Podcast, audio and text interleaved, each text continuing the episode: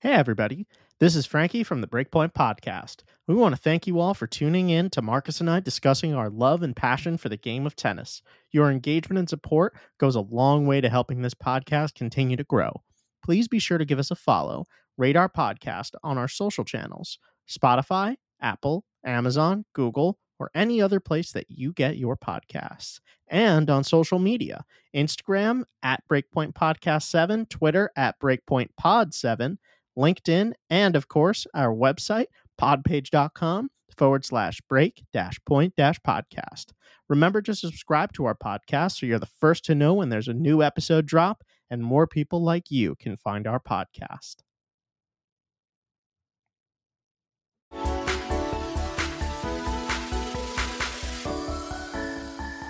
Hey, everybody. Welcome to another episode of the Breakpoint Podcast, starring myself, Frankie, and my co host, Marcus. And on this ho, ho, ho, Merry Christmas, Happy Hanukkah, Happy Kwanzaa, Happy New Year, but we'll probably have another episode before New Year, so not really.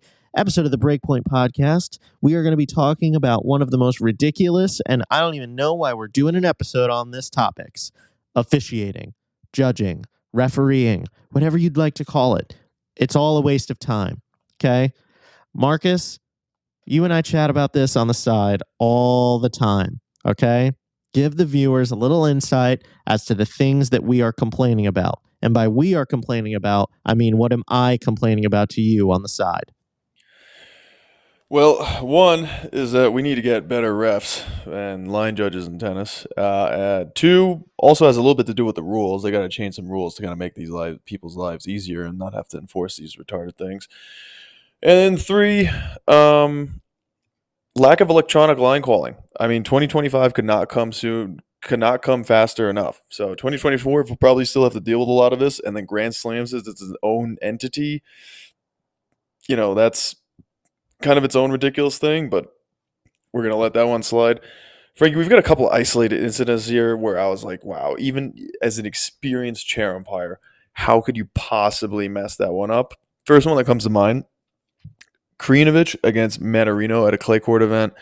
Um, hits a ball that Mannarino like calls good on the baseline. Mannarino is like looks at the mark, is like, you know what, it's good.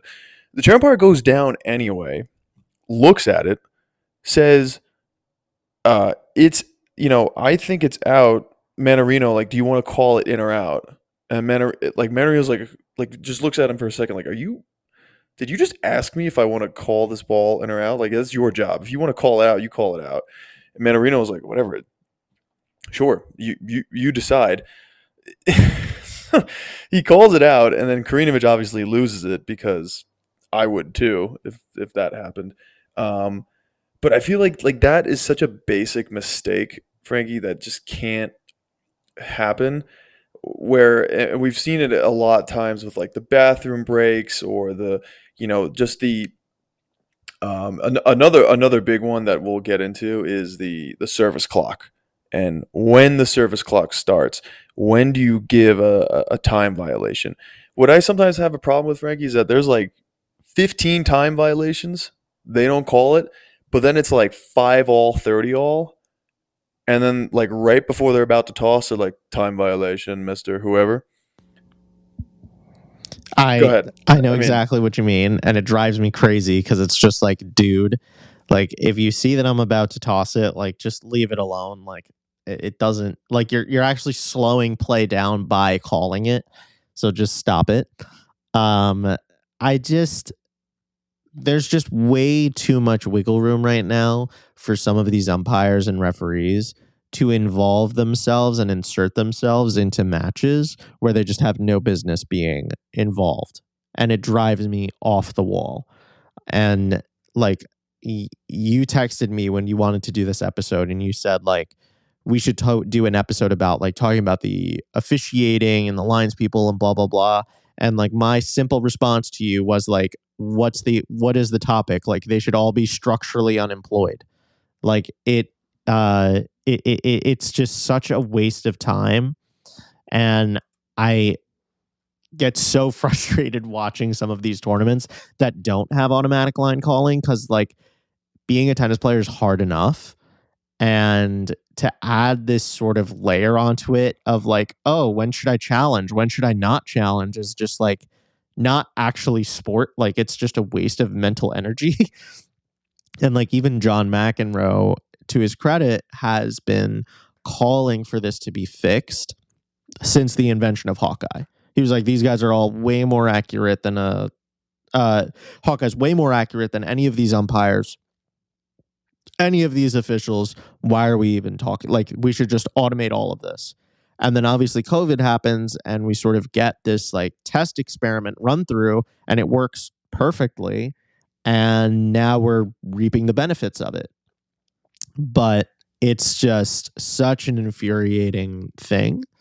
And I really just cannot wait until it's just all automated. Like I'm I'm so done with discussions like this because the game is not about the umpires. It's becoming more about the umpires lately for some reason. I don't know why they're just magically getting personalities, but it shouldn't be.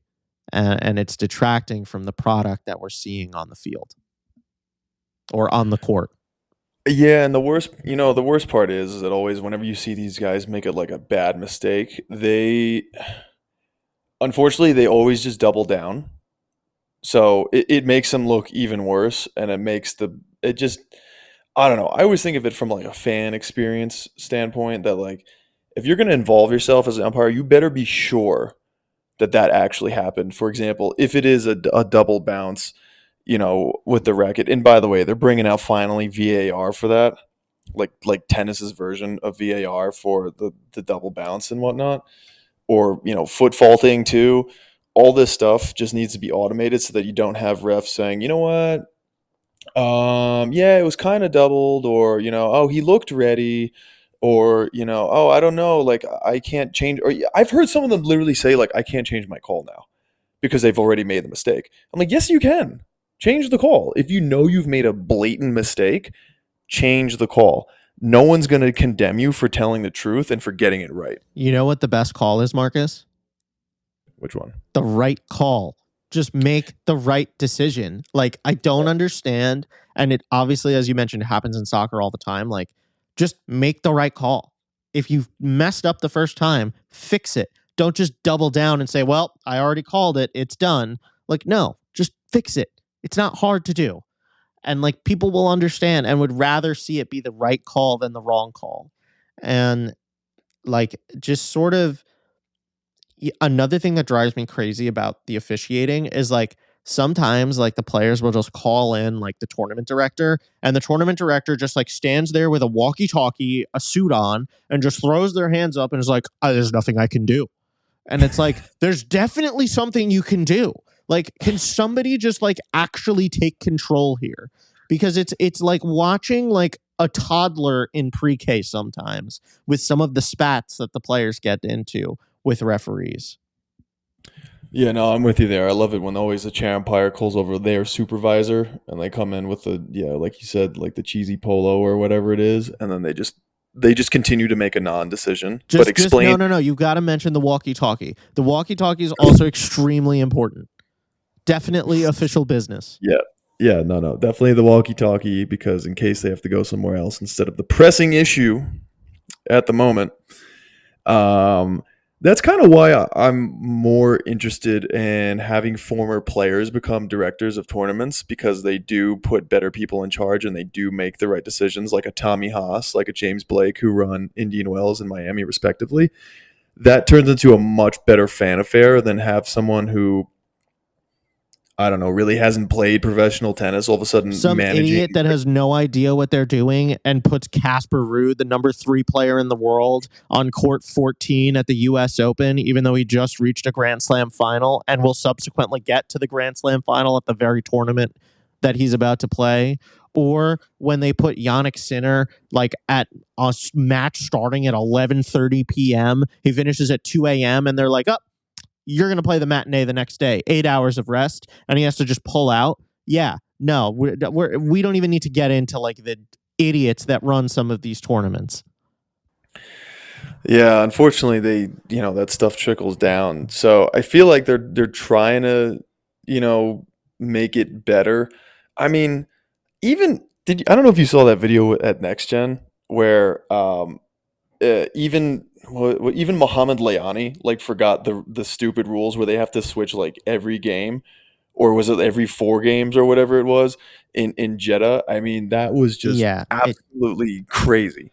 wait again. Un- speaking of wastes of time for a tournament, that is another one. Oh my god! Like, and I understand. Like, at least when that with that one, I can grasp it more because it's like, oh, this is the next gen. It doesn't actually mean anything. Like, they're just going to experiment with stuff and play around. And like, if they find one thing that's great that should that could work on the regular tour, like that's a win, right? Like, I get it, but it just God, it is just so frustrating. Like the scheduling is just some of the scheduling that goes on at these tournaments is abysmal. It really is just absolutely abysmal. Yeah, I mean, it, it's just funny because a lot of it is fixable. It really is, but they just let the you know the sponsors and the this and the that get in the way of what's actually best. I mean, it, we kind of see it going on in other leagues too, but I feel like tennis, the players are already kind of, you know, you know what I mean. Like in other sports, Frankie, you know, if you're like a Premier League football player or you know NFL or even like NBA, they, they at least you could be like, all right, we're paying you like 10, 12, 15, 20, 30, 40 million dollars a year. You're going to kind of, you know, you don't really have a say unless you want that paycheck. In tennis, you're not getting a guaranteed paycheck, although the ATP is changing things. We're going to, you know, talk about in a separate episode. But if you already have to deal with that, and then on top of this weird kind of bureaucracy with people who don't really run tennis, it gets very, very confusing and very, very just rough for the players super quick. Yes, and Marcus can see my dog now creeping up on me who would like a hug and this episode to end. Um, but yeah, I I agree. I mean, this is more this obviously is just sort of a microcosm of like the conversation that we've had a few times now on this podcast of like the ATP needs to just completely reform its structure and and be a much more the ATP should be a substantially more profitable league for both players and um, executives than it is right now, and it's really just run off of sheer incompetence, quite honestly. Um, and I, I really just, I really think that, uh, I, I hope at least that the sort of changes that are coming this year with the minimum pay structure, um, that's that's that's really really good. I, I hope that that's the beginning of a new era for the tour. I hope that the next announcement that we see soon enough is the ATP and WTA merging to just become one singular tennis body. Um, I've shared an article with Marcus. We're going to get big news starting in January, probably around the start of the ATP of the Australian Open. Excuse me. Uh, speaking about like a tennis super league, uh, so to say, which like, listen, I get that in in soccer, football, the idea of a super league is a little bit more of a you know touchy Taboo. topic right Yeah. and has its downsides but uh, I, I said it to marcus i said it to, to folks that have sent me it at work tennis needs it the schedule is too complicated. It's far too difficult for a regular person to follow. It needs to to evolve. It it just it just has to evolve. And uh, the the structure and organization as it is is a mess. And and and I hope that within the next few weeks, like I said, we get some news that uh, tennis has a pathway forward. Tennis has investment in it, and it makes it a much more attractive sport for uh, for young people and kids to invest their time in as a sport that you could make a living off of, and not just sort of a sport that only people who have millions of dollars in family trusts like Taylor Fritz and his family are able to. I would love to have more stories like Frances Tiafoe. Yeah, I mean, it should be easier for tennis to be accessible than it is for pickleball. That Well, one's a sport and one's not. So, right, exactly. So, cool, folks. We're gonna wrap this one up since Frankie's got to go pack and go to that sunshine down in Florida. Good for him. speaking Uh, of pickleball, Oh no, don't do it. Don't do it. it's Naples, Florida, dude. It's literally the only thing there now. It's no Oh. tennis anymore. Such a shame. All right. Well, Frankie, I'm looking for a new host. If anybody wants to apply, um, let me Good know. luck dealing with him.